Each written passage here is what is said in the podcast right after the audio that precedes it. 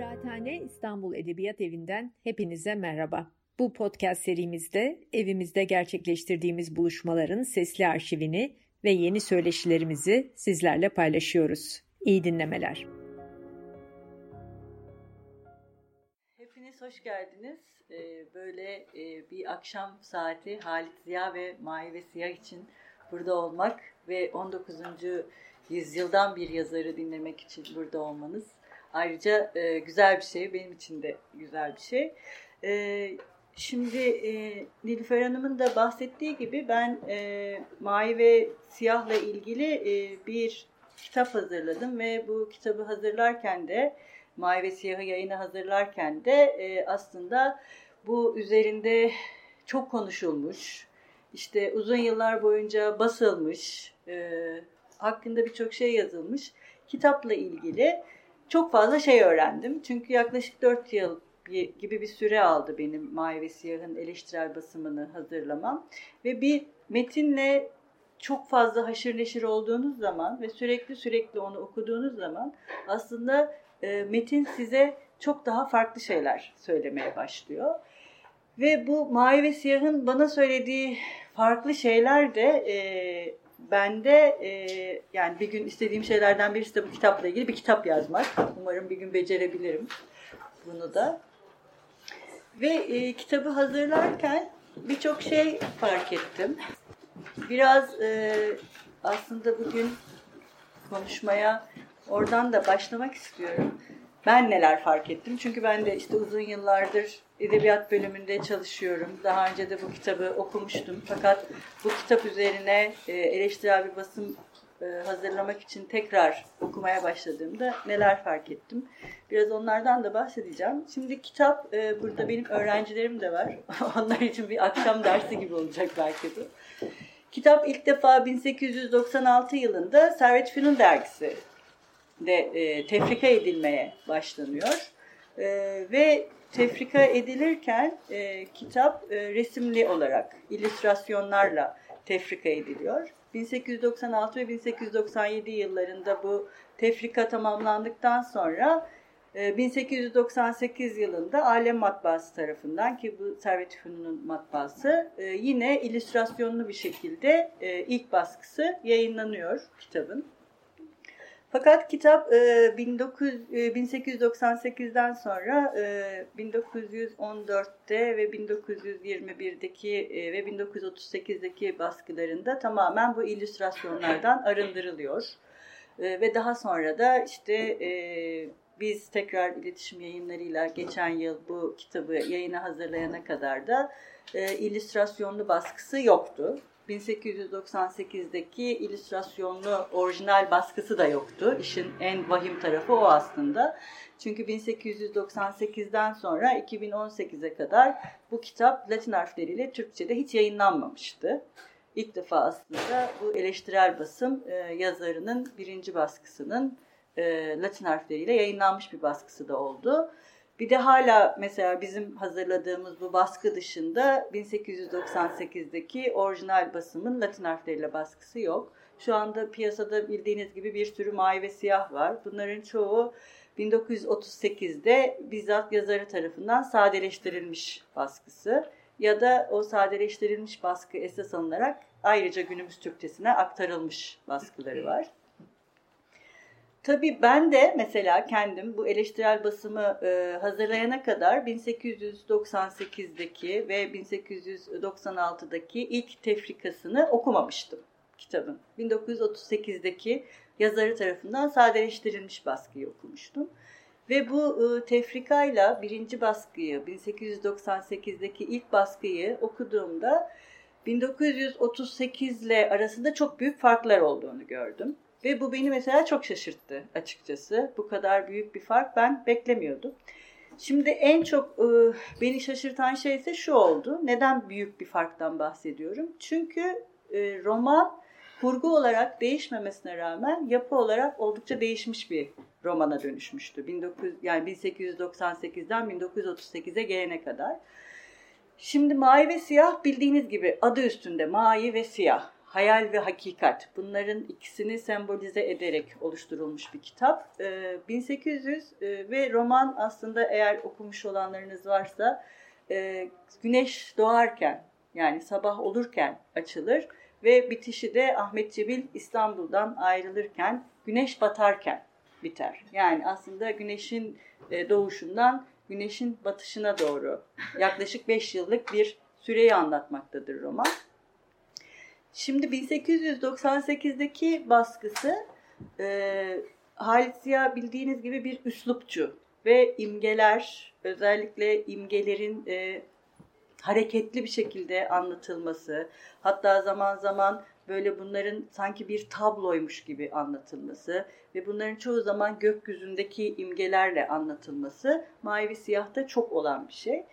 Ve tam da e, bu imgelerin işte mavi ve siyah olarak renklerle e, birleştirilmesinin 1898'deki baskısında oldukça net bir şekilde görüyoruz. İşte renkler e, imgelerde tıpkı güneşin doğuşunda olduğu gibi yavaş yavaş böyle lacivert. Sonra giderek o işte benzetmeler ve imgeler işte açık maviye. Sonra akşam olurken giderek işte koyu maviye ve sonra yeniden laciverte aslında başladığı yere lacivertle başlayıp lacivertle biterek devam eden tüm imgelerin tam da bu işte güneşin doğuşundan batışına kadar tam da işte mavi ve siyahın tonlarıyla e, oluşturulduğunu 1898'deki baskısında görüyoruz. Fakat yani 1914 ve 21'de de küçük değişiklikler yapıyor. İşte bazı cümleleri atıyor falan ama 1938'de yazar bunu kendisi sadeleştirirken bu imgelerin hepsi ortadan kayboluyor. Dolayısıyla hani o mavi ve siyah arasındaki e, renklerle sembolize edilen ruh halleri ve bu ruh hallerinin tam da güneşin doğuşundan batışına doğru renklerle kurduğu ilişki artık 1938'de ortadan kalkıyor. Mesela benim açımdan bunu görmek son derece şaşırtıcı bir şeydi. Yine e, 1898'deki baskısında sayfa numaraları yoktur kitabı. Sayfa numaraları koymamıştır Halit Ziya. E, ve kitap yani bende ilk baskısı olmadığı için getiremedim. Yani şu boyuttadır. Yani o dönemdeki kitap yani şu kitap boyutundan biraz daha büyük bir kitap boyutu halinde basılmıştır. Ve şeyler de illüstrasyonlar da mavi ve siyah arası. Hafif böyle e, tam da o kitabın e, yarattığı imgelere paralel olarak renklendirilmiştir. O yüzden mesela ressamla yazar arasında, metinle e, ressam arasında da bir e, ilişki var kitapta. Yani bugün hani sanat yapıtı bir nevi yapıt dediğimiz sadece bir metinden bahsetmiyoruz aslında bir sanat ürününden de bahsediyoruz 1898'deki halinde kitabın. Ama 1938'de bu da yok. Zaten illüstrasyonlar çoktan gitmiş durumda. İmgeler de değişmiş durumda. Ve o ruh hallerinin imgelerle güneşin doğuşundan batışına doğru geçen e, serüven de tamamen ortadan kalkmış durumda. Dolayısıyla aslında bir yazar, bence ben bunu e, kendim çok üzücü buldum. Yani bir yazar kendi eserine kıyıyor aslında. Onu var olan bir sanatçı, e, yani sadece metin yazan birisi değil, aynı zamanda bir sanat yapıtı ki aynı zamanda resim de yapar. Halit Ziya biliyorsunuz ressamdır. Resimle birleştiren birinin kendisini e, sadece bir yazar olarak öne çıkaran ve kendi eserini e, tam da o estetiklikten arındırarak ortaya çıkan başka bir yazar olarak görüyoruz. O yüzden biraz ben bu 1898'deki baskı üzerinden e, konuşmak istiyorum kitapla ilgili olarak da. Şimdi e, neden 1898'de yani 19. yüzyılın sonunda 20. yüzyılın başında e, bir yazar resimle kitaplarını var etmek? Yani neden kendi metnine resim koyar? neden illüstrasyonlara ihtiyaç duyar? Şimdi Servet Fünun e, ve bunu neden Servet Fünun dergisinde yapar? Halit Ziya'nın da içinde bulunduğu ve işte 1896 1896'da Ahmet İhsan'ın Servet Fünun dergisini sadece bir işte haber yapan ve işte bilimle ilgili ki Servet Fünun bilimlerin serveti anlamına gelir. Bilimden bahseden ya da dış haberler yapan bir e, dergi olmaktan çıkarıp bir edebiyat dergisi haline getirme kararını vermesinin ardından buraya işte Tevfik Fikret, Mehmet Rauf, Halit Ziya ve tabii Recaizade Mahmut Ekrem'i davet ederek e, bir e, topluluğun da içinde bulunduğu bir dergi haline getirmek istiyor. Ve bu dergide de e, ilk tefrika edilen aslında edebi eser derginin bu halinden sonra 1896'daki halinden sonra Araba Sevdası.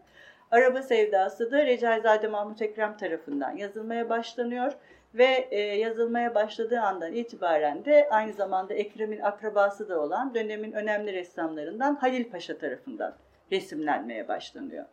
Ve bu tefrikadan kısa bir süre sonra da Mavi ve Siyah da aynı şekilde Servet Fünun'da tefrika edilmeye başlanıyor ve Mavi ve Siyah'ın tefrika edilmesiyle birlikte ressam değişiyor. O zamana kadar araba sevdasını resimleyen Halil Paşa çekiliyor. Onun yerine Diren Çırakyan, Servet Fünun dergisinde çalışan, başka dergilere de e, metinler resmeden bir illüstratör. Ve Mavi ve Siyah'ın e, resimlenmesiyle birlikte Araba Sevdası'nda resimleyen kişi aynı oluyor bu saatten sonra. Ve iki e, eser aynı anda tefrika edilmeye başlanıyor. Yani biz 1896'da bugün bütün edebiyat tarihlerinde, bizim edebiyat tarihlerimizde Türkçenin ilk iki modernist romanının birlikte tefrika edildiğini ve bu ilk tefrikaların ikisinin de e, milli musavver roman olduklarının özellikle vurgulanarak illüstrasyonlu bir şekilde tefrika edildiklerini görüyoruz. Şimdi bu neden böyle oluyor? Şimdi Servet Fünun bunun e, böyle olmasının e, bir şöyle bir sebebi var.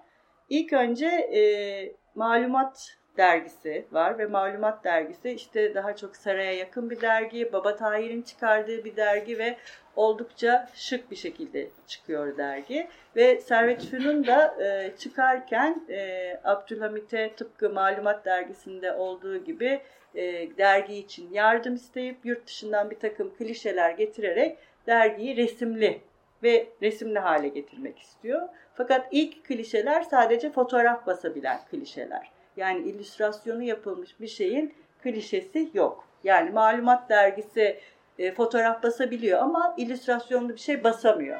Dolayısıyla aslında rakibine bir taraftan da derginin bir fark yani bir fark yaratması gerekiyor. Fotoğraf basmaktan farklı bir şey yapabilmesi gerekiyor. Bunun için de e, yeni klişeler istiyor e, saraydan alınacak yardımla Ahmet İhsan. Ve bu klişeler sayesinde e, ilk defa Servet Fünun dergisinde illüstrasyonlar dergiye basılabilir hale geliyor. Şimdi bunun bir piyasadaki farkı e, ortaya koymak gibi e, bir rolü var. Birincisi bu. Sonuçta maddi bir şey ve gazeteciliğin getirdiği bir şey. Peki o zaman neden bunu kabul ediyorlar? Yani neden Ekrem ve Halit Ziya her ikisi de e, kendi eserlerinin resimli olarak yayınlanmasını kabul ediyorlar. Şimdi burada yine biraz Servet Fünun döneminden bahsetmek gerekiyor. Çünkü Servet Fünun döneminde e, şöyle bir şey var.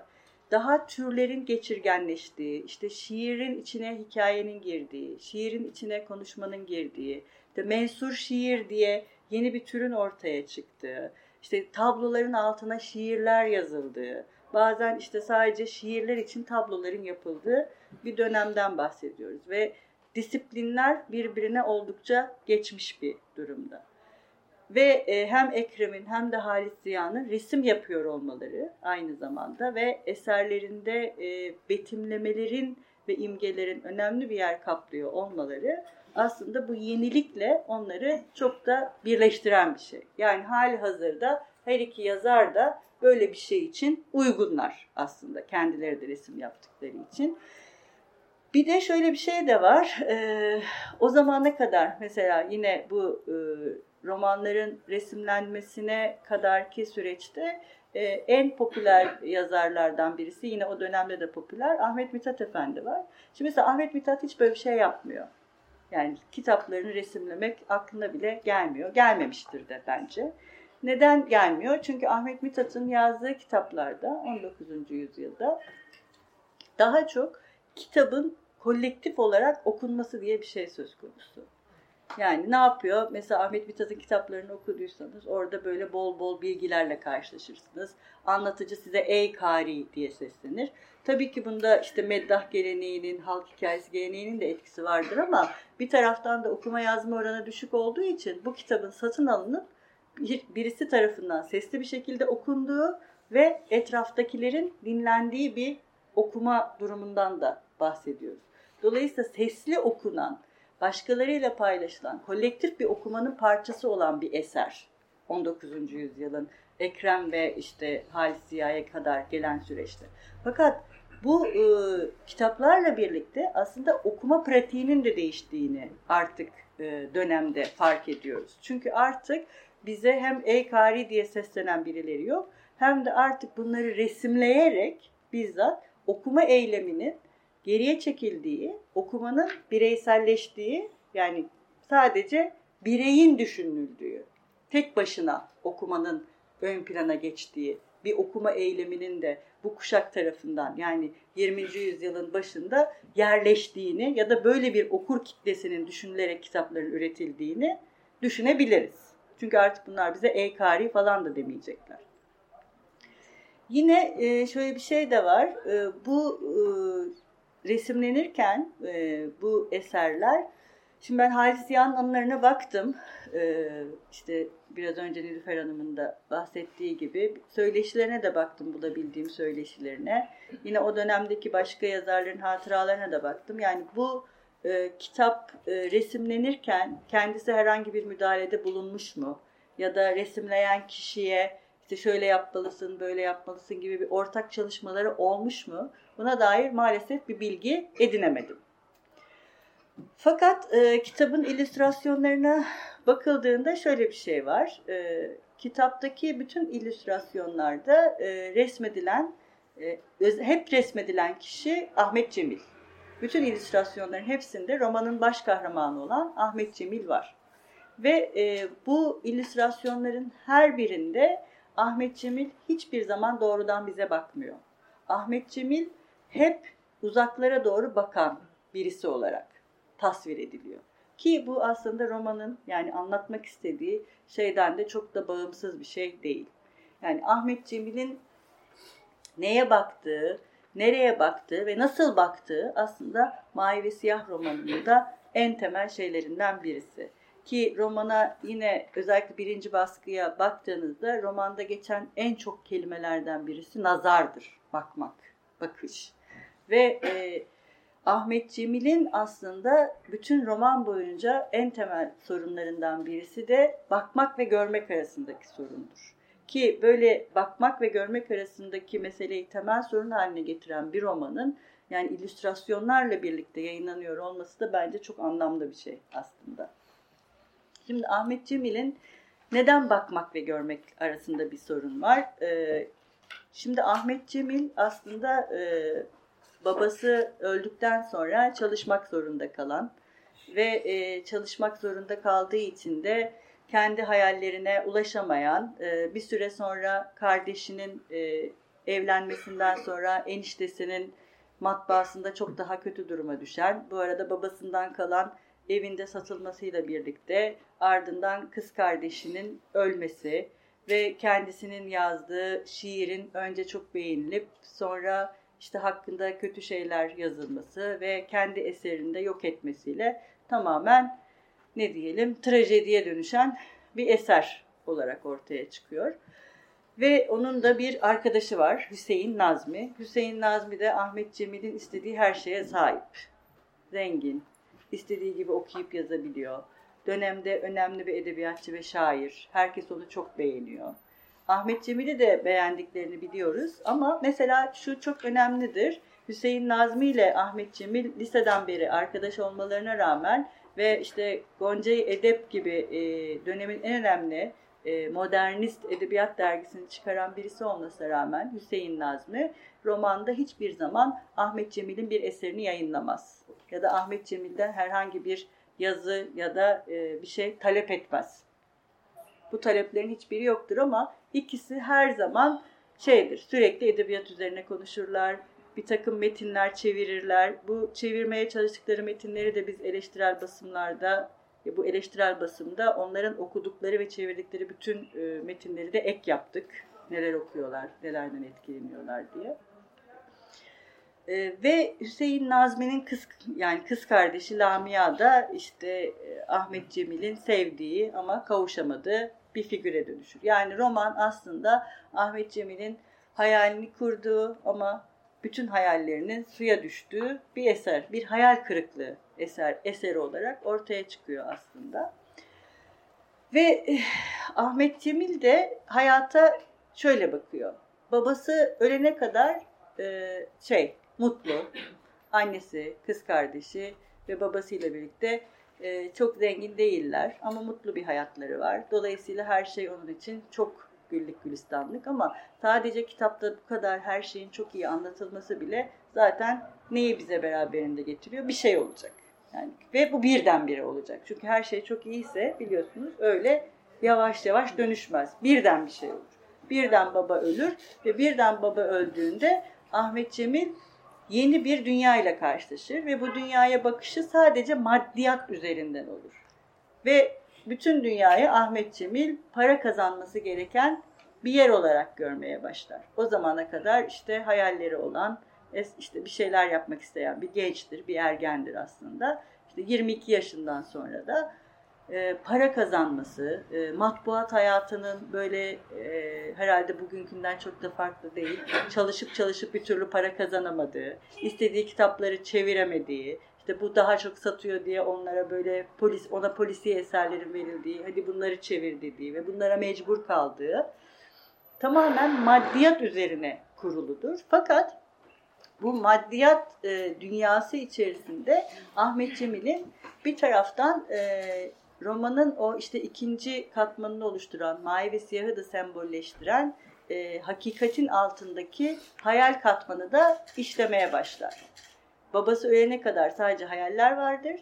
Ee, babası öldükten sonra bu maddi para kazanması gereken dünyada var olan gerçeklikle birlikte Ahmet Cemil sürekli olarak kendisini bir taraftan da e, ideallerine kavuşabileceğine inandırmaya ve bu idealleri için de çalışmaya başlar ve bu idealleri için örneğin romanda çalışmaya başladığı, buna vakit ayırabildiği ya da buna dair en umut en ufak bir umut bulabildiği zamanlarda e, daha çok her şey hevai bir şekle dönüşür. Mesela bu da önemli. Hevai. Çünkü gökyüzü aynı zamanda şeydir ya ferahlık, rahatlık. Hevai bir şekle bürünürken e, tam da bu maddiyatın ve para kazanması gereken yerlerde ya da işte bir öğretmenlik yapmaya başlar mesela. Vezeciler de bir yere gider. Sürekli o her gittiğinde hava kararır, her taraf çamurludur, yağmur yağar. Sürekli kendini kötü hisseder ve bütün buralarda da imgeler hep şeye iner. Tam böyle hevailiğin dışında toprağa iner. Daha böyle onun etrafında dolaşan imgelere dönüşür.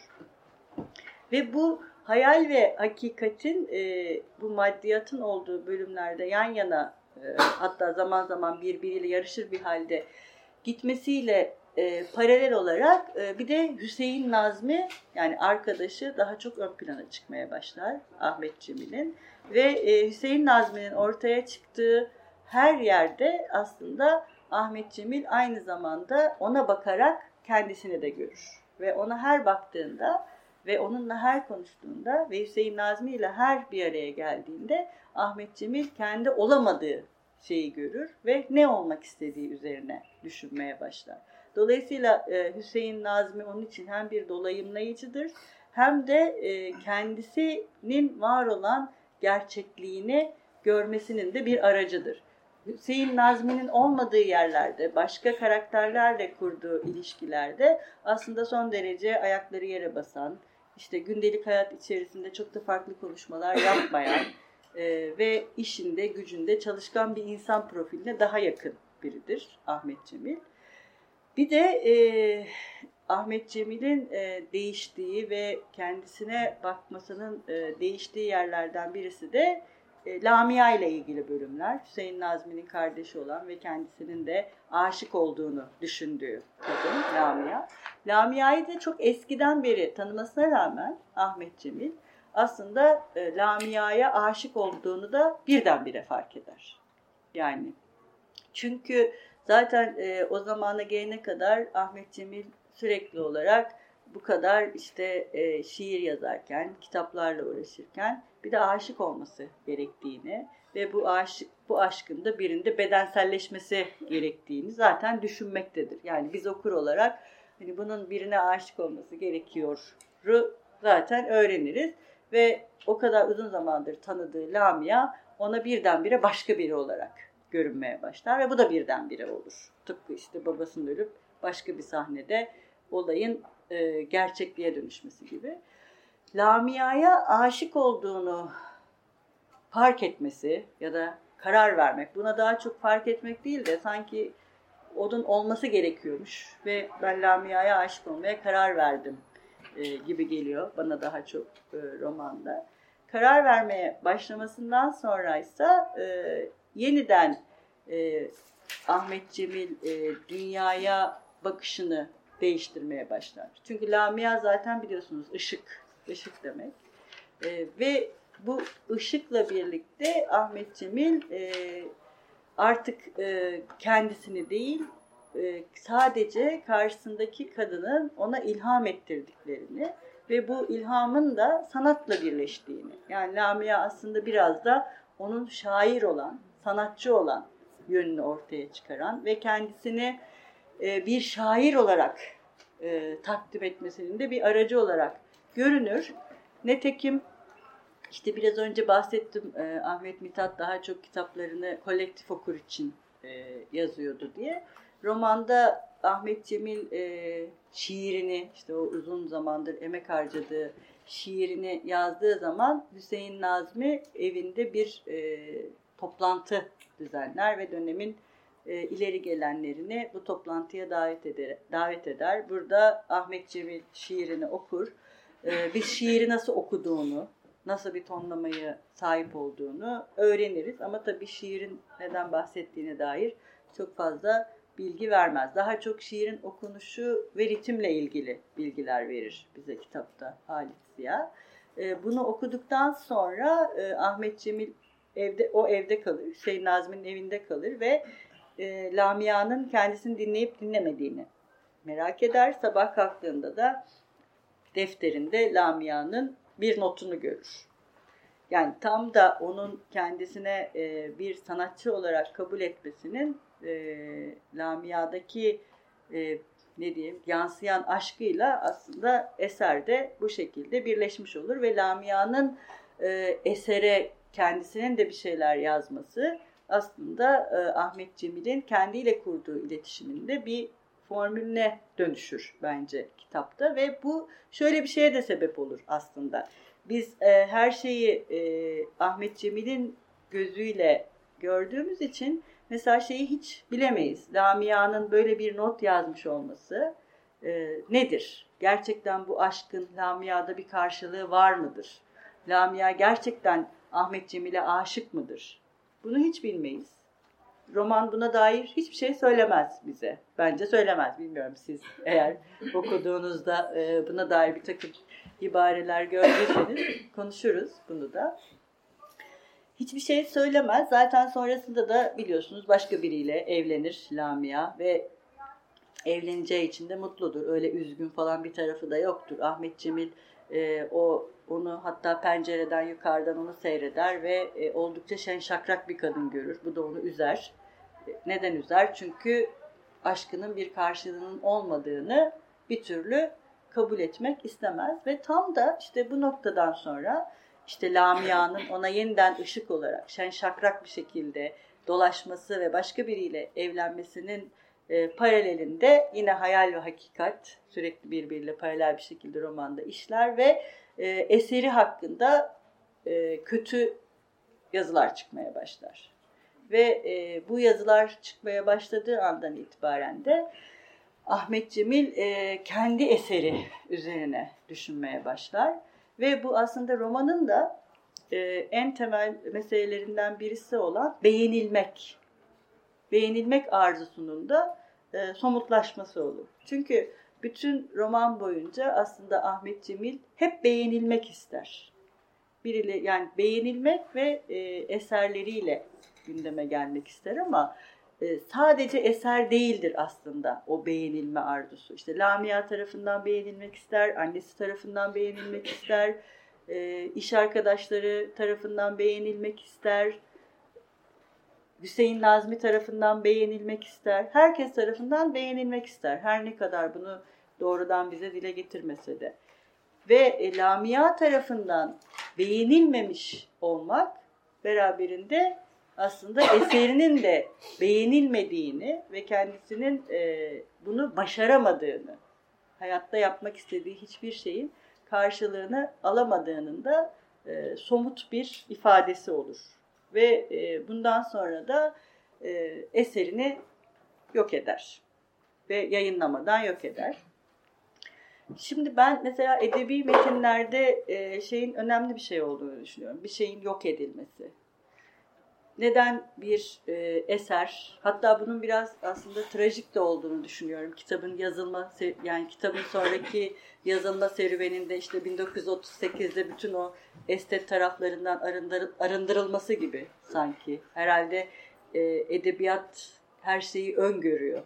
Neredeyse Ahmet Cemil'in o eseri yok etmesi işte 1938'de Halis Ziya'nın da Mavi ve Siyahı tam da o işte edebi ne diyeyim sanat yapıtı yapan şeyden sıyırmasıyla paralel bir şeye dönüşmüş. Bu da tabii ironik bir şekilde. Ee, ve bu eserin yok edilmesi e, Ahmet Cemil'de yeni bir bakma ve yeni bir görme şeklini ortaya çıkarıyor. Bu da ne zaman oluyor? Eserini yaktığı zaman da aslında e, kız kardeşinin mutsuz olduğunu, eniştesinin kötü bir adam olduğunu ve e, eniştesinin aslında çok da güvenilmeyen sahtekar bir adam olduğunu da tam da bu zamanda fark ediyor e, Ahmet Cemil. İşte bundan sonra bu da birdenbire oluyor. Yani romandaki her şey gibi bu da birdenbire oluyor ve bunu gördüğü andan itibaren de aslında kendisini son derece zavallı, işe yaramaz ve hiçbir şeyi başaramam başaramamış birisi olarak görmeye başlıyor. Yani kendi metnini yok etmesi aslında Ahmet Cemil'in kendisinin dünyadaki varlığını fark etmesini sağlıyor. Ama bunun için eserden kurtulması gerekiyor. Eğer eserinden bunu eserinden kurtulamazsa bunu zaten görmesi mümkün değil. Çünkü eserini bıraktığı andan itibaren o artık bir sanatçı ya da şair değil.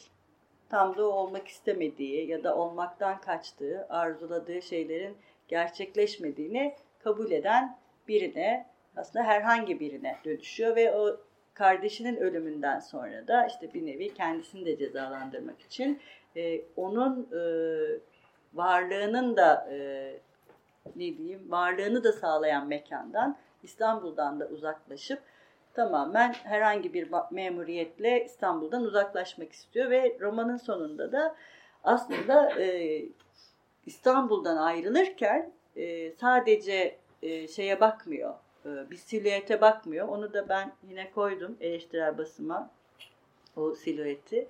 Aynı zamanda kendisine bakıyor Ahmet Cemil. Kendisine bakıyor ve kendisine baktığı anda denizi düşünüyor ve kendimi denize bıraksam ne olur? Ve tam da bunu düşünürken annesinin sesi onu durduruyor. E, ve bu da şey işte başladığım yer gibi annenin sesiyle denizi düşünürken tamamen bulunduğum mekandan uzaklaşarak kendini bir meçhulde yeniden var etmeye çalışıyorsun. Ee, bir e, metin var bilmiyorum okudunuz mu bu Tanpınar'ın edebiyat üzerine makalelerde yayınlanmıştı Ahmet Cemil'le mülakat diye. Mesela işte Ahmet Cemil'le Tanpınar'da işte bir vapurda karşılaşır. Tam da işte hani onun gittiği İstanbul'dan gittiği vapur gibi bir vapurda karşılaşırlar ve işte Ahmet Cemil şeydir bizim e, tanıdığımız hassas böyle kibar Ahmet Cemil olmaktan uzaklaşmıştır. Hatta bayağı kiloludur, çirkindir e, konuşmaları kabadır ve e, bu kabalık şey yapar, Tanpınar'ı ürkütür. Nasıl bir karakter bu hale dönüşebilir diye.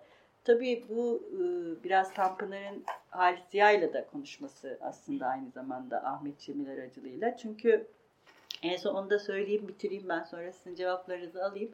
Ben Ahmet Cemil'in bir kök karakter olduğunu düşünüyorum ve e, sanırım e, Türkçe Edebiyat'ta Ahmet Cemil kadar çok az e, karakter başka yazarları etkilemiştir diye düşünüyorum. İşte 28 Kasım'da biz burada bu konuşma serisi içinde Didem Hoca ile birlikte kiralık konağı konuşacağız. Ve kiralık konağı seçmemizin sebebi de e, Ahmet Cemil'i Ahmet Cemil olmayı reddeden biri Hakkı Celiz. E, Yakup Kadri e, yani tam da o Cumhuriyet dönemi edebiyatını aslında Hakkı Celis olarak yani Ahmet Cemil olmaktan bilerek vazgeçen birisiyle kendi edebiyatını başlatıyor. Bu da önemli bir başlangıç aslında. E, doğrudan Ahmet Cemil olmayı bırakması bir karakterin. E, yine bence e, Ahmet Cemil biraz önce bahsettim Tanpınar'ın Huzur romanında Mümtaz.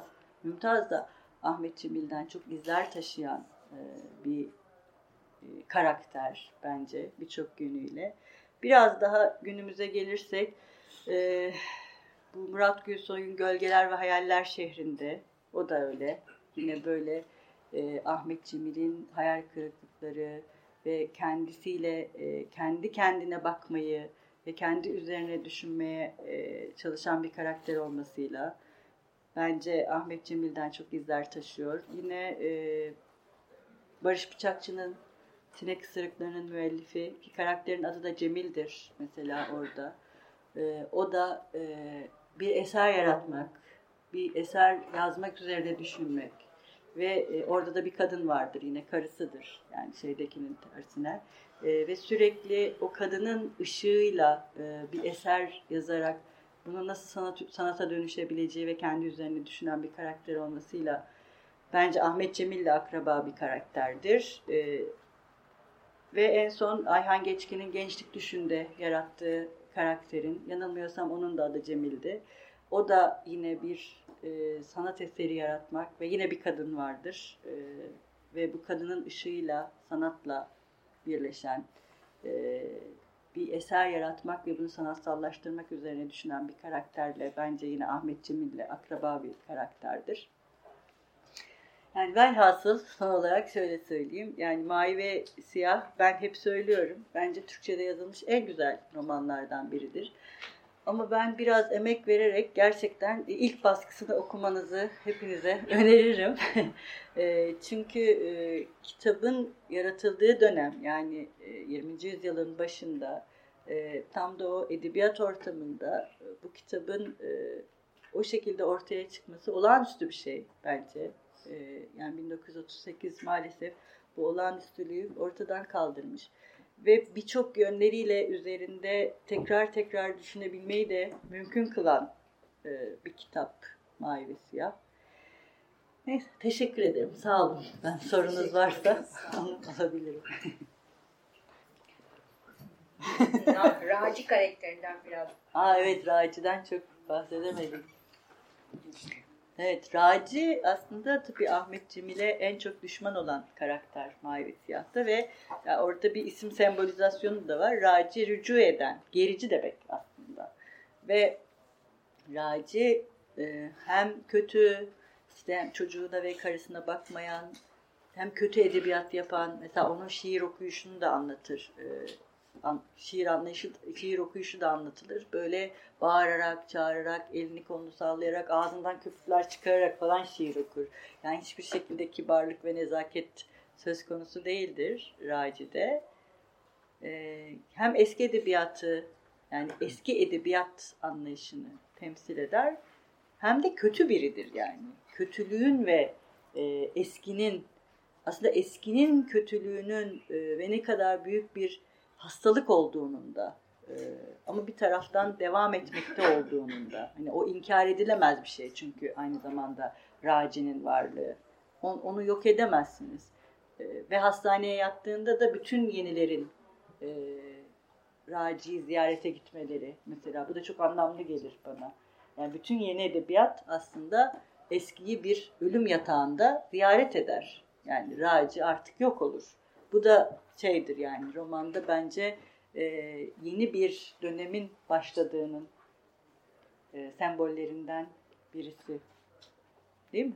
Tek kötü yazıyı da o yazıyor. Evet. Yani başka hiç basında Raci'nin dışında işte onunla dalga geçen, işte Evet. Babali'de yürürken görürsünüz bazen vitrinlere bakan sarı saçlı genç. ama işte hala etkili ama bir taraftan da. Yani- Yazıyor ve kimse ona karşı çıkmıyor.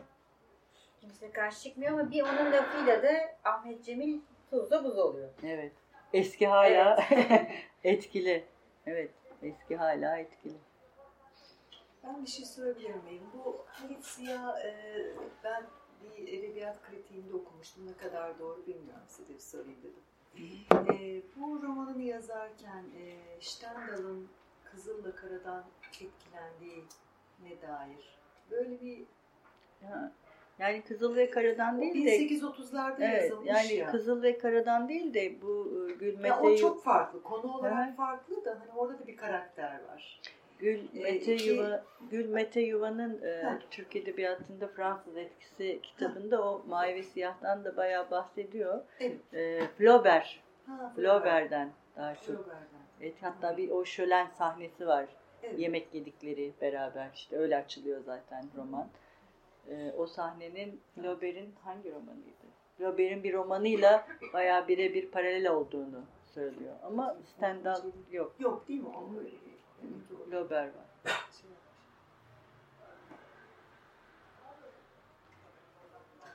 E, o ara sanat dünyasındaki izleyicilik akımıyla da etkilenmiş olabilir mi acaba? Hani bu renkler, geçişler.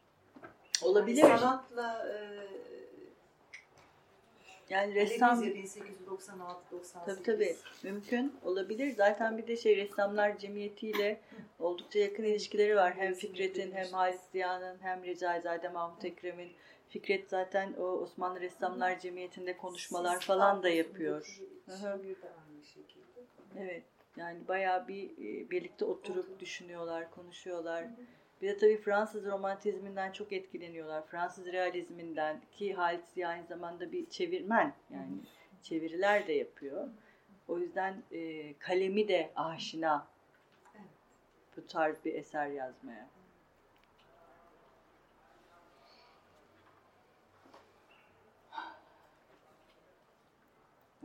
Sizin aklınıza gelen böyle Ahmet Cemil'le akraba bir karakter var mı? Ben Mümtaz'la benzerliğini merak ediyorum da yani hangi yönleri Ya ben şöyle düşünüyorum. Mümtaz da bir eser yazmaya çalışıyor. Ve o da o eserini bir türlü bitiremiyor. Ve o, onun da Nuran mesela. Bunun Lamia, onun Nuran diye sevdiği bir kadın var. O da ona ulaşamıyor. O da başka biriyle evleniyor. Ee, ve yine Nuran aracılığıyla aslında e, hayatın e, estetik bir boyuta ulaşabileceğini düşünüyor. Şeyde, Mümtaz'da. O yüzden öyle onları akraba olarak düşündüm. daha biraz daha başarılı bir karakter gibi Mümtaz anlatılıyor da şeyde.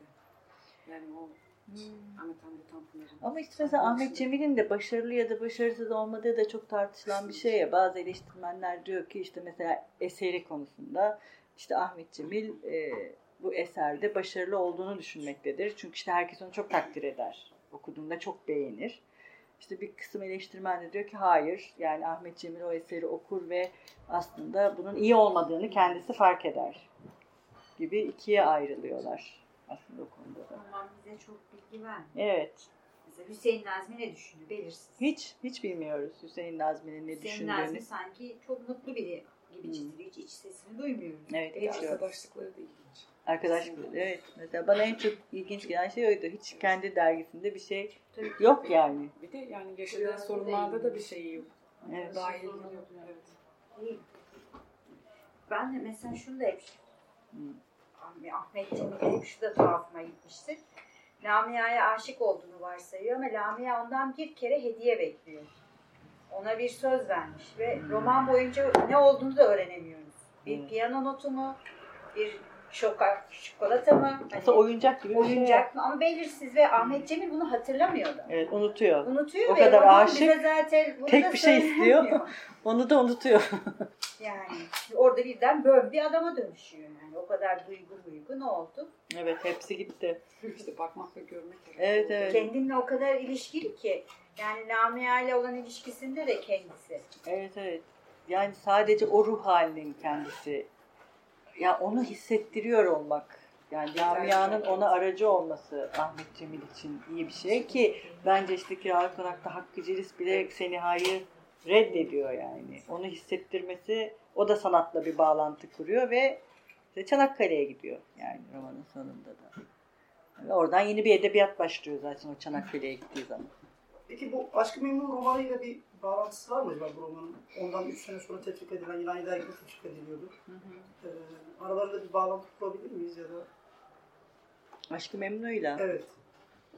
Ya da bununla ilgili herhangi bir şey söylüyor mu daha sonra? Yani Mavi ve Siyah'la Aşk-ı Memnu arasında nasıl bir bağlantı kurabiliriz? Yani çok farklı bence ikisi. Çünkü o daha çok e, yani Ahmet bu Ahmet Cemil'in hikayesi.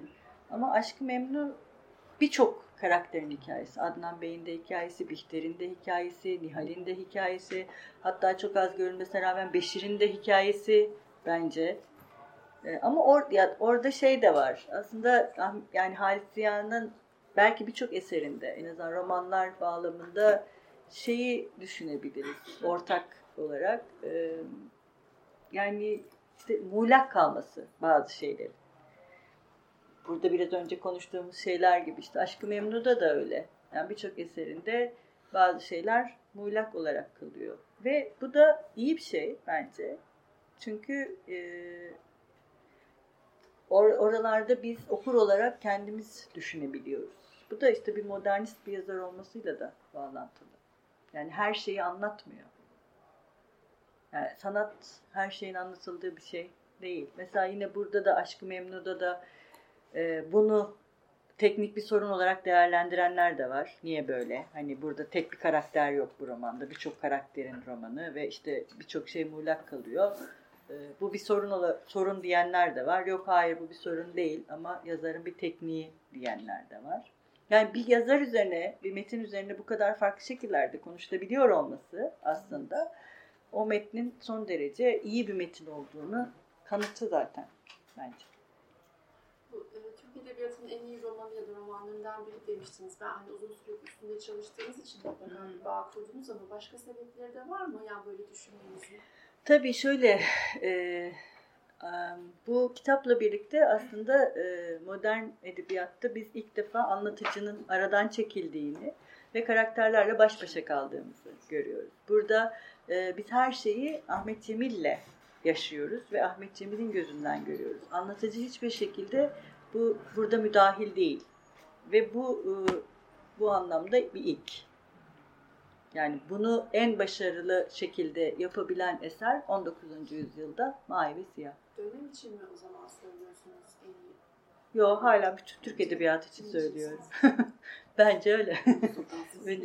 Çünkü bu çok önemli bir başlangıç. Ve e, mesela bence Aşk-ı Memnu bu kadar ilham kaynağı olmamıştır birçok yazara da. Ama Mavi ve Siyah oldukça e, yani yazarlar, şairler mesela Ece Ayhan'ın yazdığı bir şiir var Mavi ve Siyah için. Hatta sadece Mavi ve Siyah'ın kapağı için yazdığı bir şiir var. İlhan Berk'in yazdığı bir şiir var. Yani sadece yazarları değil, bayağı şairleri de e, etkilemiş. Yani bir edebiyatçı, yaratıcı e, kişileri de çok etkilemiş bir eser bu açıdan. Yani kahramanın varlığı, değil mi?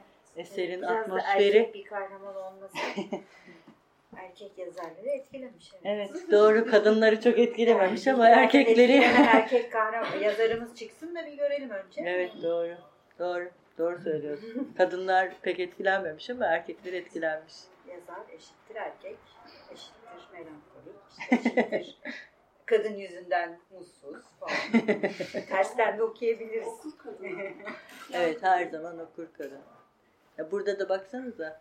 Kadınlar dinleyen, şey yapan, merak eden, değil mi? Peki bu çoğunlukla. sizin e, fark ettiğiniz e, 38'deki e, yazarın değiştirmiş olduğu versiyonun üzerine ikisi arasındaki fark vesaire gibi şeylere çalışan hiç oldu mu acaba kalemde? Ee, şimdi ben bunların hepsini gösterdim. Bütün farklılıkları şeyde. Kitabın sonunda var hepsi. Yani bütün o değişimlerin nasıl olduğu var. Ama tabii onu da birinin alıp bunun neden böyle olduğu üzerine düşünüp çalışması gerekir. Sebep yok sadece farklılıklar mı? Evet ben sadece farklılıkları gösterebildim.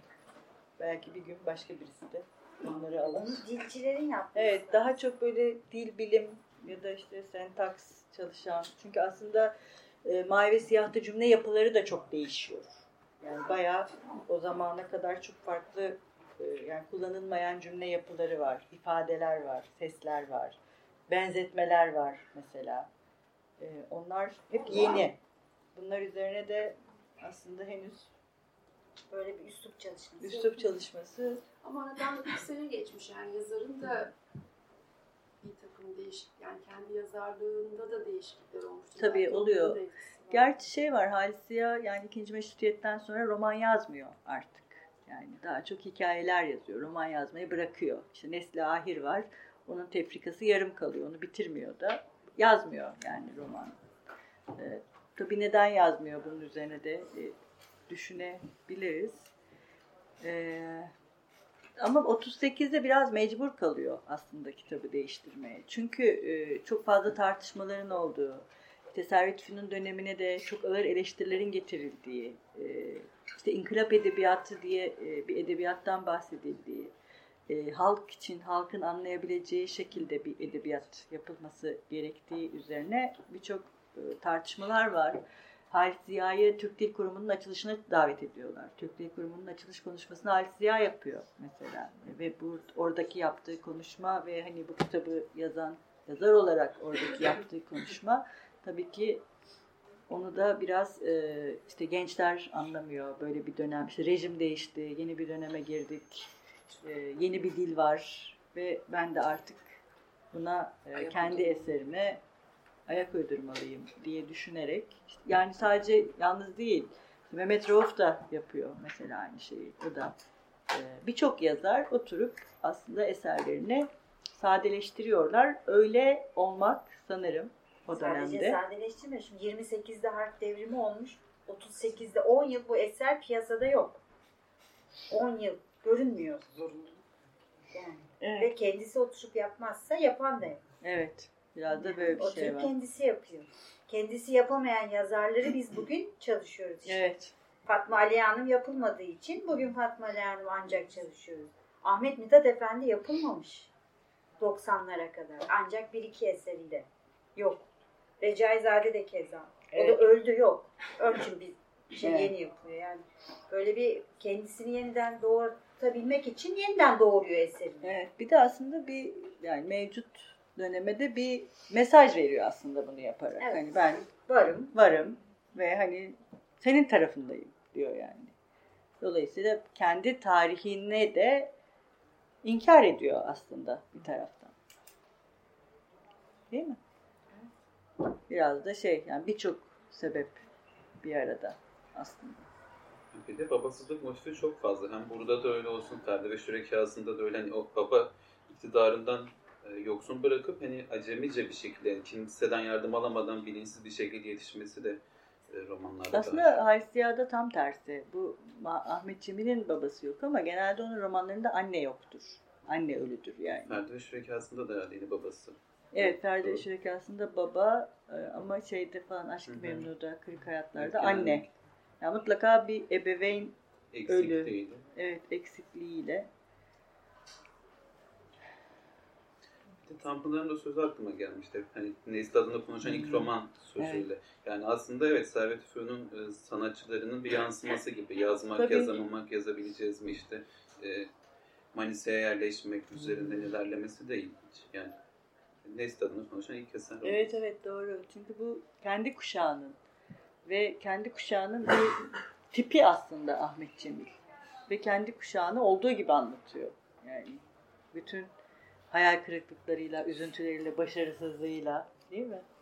Her Ben- şeyle. bir şey sorabilir mi hocam? Tabii. Aynı dönemde aynı yılda tefrik edilen araba sevdasından bahsettik. Araba sevdasında da aslında Ahmet Cemil'e ne kadar yakın bir karakter var bilemiyorum. Biruz Bey. O da çünkü edebiyatla haşır neşir olan ve Fransızca konuşmayı da seven. Okuduğu her şeyi yanlış anlayan. Ya da anlayamayan, kaybolan, okuyamayan. Evet. Evet. Ama o da mesela metinlerle aşık oluyor işte. Ahmet Cemil'le benzer bir tarafı o. O da yani bambaşka birisi. Perivehşi hiçbir zaman kim olduğunu anlayamıyor yani. Ona göre o ruhani, böyle ilahi bir varlık gibi. Yani birlikte e, tefrika ediliyor olmaları da evet aslında birbirleriyle konuşuyor eserler. Yani bir şey bitiyor ve yeni bir şey başlıyor aslında. Yani bence e, Ekrem bütün bir işte tanzimat neslini eleştiren bir kitapla, Araba Sevdası'yla o kuşağı bitiriyor ve bir taraftan yeni bir kuşak doğuyor. Yani Mavi ve Siyah'la da onun doğuşu. Yani o ikisinin birlikte yayınlanıyor olması da o anlamda anlamlı yani. Bihruz da artık gidiyor. Yerine Ahmet Cemil geliyor yani.